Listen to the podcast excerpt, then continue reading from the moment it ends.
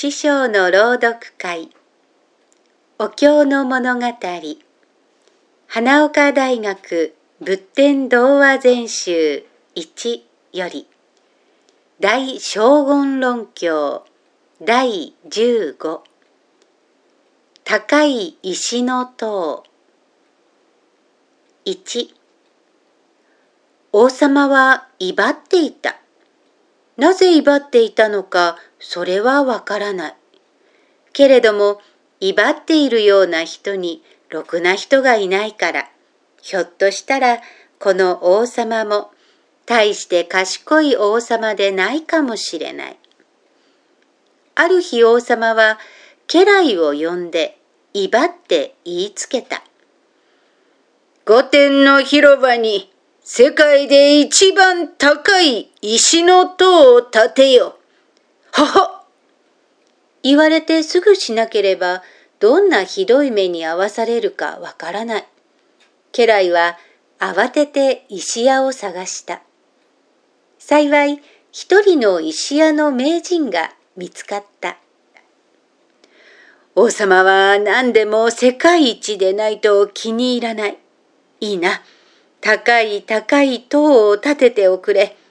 お金はいくら言っても構わない。2仕事が始まった。さすがに名人と言われるだけあって、その石屋は大勢の妊婦を上手に使って、日に日に高く石の塔を作っていった。そして間もなく素晴らしく高くて立派な石の塔が出来上がった。その時、王様はそっと家来を呼んで明日、足場もはしごも綱も全部取り外してしまえ。はい、そういたします。その前に、あの名人の石屋を塔の頂に登らせておいて、置き去りにするんだぞ。え？そんなことをすれば、あの男は降りられません。当たり前だ。殺すのだ。どうしてですか？生かしておけば、よその国に頼まれて、あれよりももっと高い石の塔を作るかもわからないからだ。家来は言い返したくてたまらない言葉をぐっと飲み込んだ。3. 家来が飲み込んだ言い返したくてたまらない言葉とは何か。いくら王様でもそんな無茶なことってあるもんか。と怒鳴りたいのだった。一生懸命に働かせておきながら、よその国にそれよりも高いものを作るかもわからないと言って、殺してしまうとは何事だ。言いたいのだった。だが、家来というものは大体育児なしだ。言い返したいことを飲み込んでペコペコする。無茶だとわかりながら言われた通りにする。言われた通りにしなければひどい目に遭わされるからだ。その家来はその次の日言われた通り名人を塔の頂に置き去りにして、さっさと足場やはしごを取り外してしまった。置き去りにされた名人の石屋は驚いた。大声で訳を尋ねた。けれども誰も答えない。知っているくせに誰も助けてくれない。飛び降りたら死ぬに決まっている。じっとしておれば飢え死にするに決まっている。わしを殺すつもりらしい。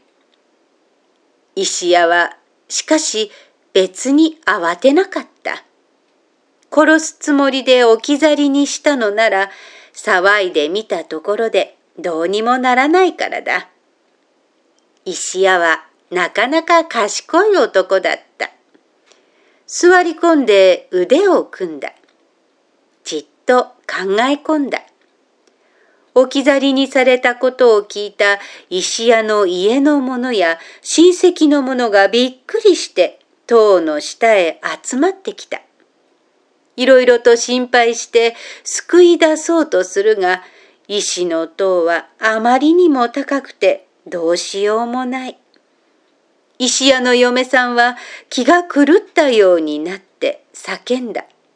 お前さん、なんとかして降りることはできないかい ?5 夜になった。星が光り始めた。名人の石屋は立ち上がると星の光の中で着ている着物を脱いだ。そしてその着物を細かく細かく裂いてつないだ。細い長い紐ができた。石屋は静かにそれを下に垂らしながら言った。紐の端に長い縄を結びつけてくれ。細くて軽い縄でないと紐が切れるぞ。縄が結ばれると石屋はそれをそっとそっと引き上げた。縄が手に届くと今度は縄の端に今少し太い縄を結ばせた。少し太い縄が手に届くと今度はもっと太い縄を結ばせた。そして最後に太くて丈夫な縄を引き上げるとそれを石の塔の頂にしっかりと結びつけた。もう閉めたものだ。名人の石屋は太くて丈夫な縄を伝ってやすやすと下へ降りた。よかった。みんなは喜んで手を取り合って家へ帰っていった。6お経に書いてあるこの話はこれでおしまいだが、私はそれだけではどうも気に入らない。なぜなら、その時わがままな王様は、そんな無茶なことをしておきながら、平気で御殿の中でぐっすりと寝ていたに違いないからだ。それで勝手にこんな続き話を付け加えることにした。石屋が降りてしばらくすると、星の光っていた空に黒い雲がむくむくと広がり始めた。雨がザーザーと降り出した。風がヒューヒューと吹き出した。だんだんそれが激しくなり、恐ろしい嵐になった。すると、嵐に叩かれて高い石の塔がぐらぐらと揺らぎ始めたのだ。この名人の作った石の塔は嵐にあったぐらいで本当は揺らぎはしない。揺らぎ始めたのは名人が縄を伝って降りてくる途中で大事な石を一つ抜き取ってきたからだ。するとその時、ひときわ強い風が吹きすぎたかと思う間に、ぐらぐら揺らいでいた石の塔は、ものすごい音を立てて、御殿の上へ倒れていった。砕けて飛び散った石は、御殿の屋根を突き抜け、威張った格好で寝ている王様の頭にまともに当たった。王様は、うっと言ったきり、動かなくなってしまった。7私は王様を殺してしまい、おしまいに、悪いことをすれば、この王様のように必ず悪い報いを受けるものだ。と言って、この話を終わるつもりだったのだが、どうも落ち着かない。なぜなら、名人の石屋は下へ降りてくると、踊り上がって喜ぶみんなと一緒にさっさと家へ引き上げているからだ。縄を伝って降りる途中で大事な石を抜き取ったというのも私の作った嘘で、石屋はそんなことをしていないからだ。少しも王様を恨んだり、仕返しをしてやろうなどとも考えていないことが私の心に引っかかるのだ。無茶なことをする者は正さなければならない。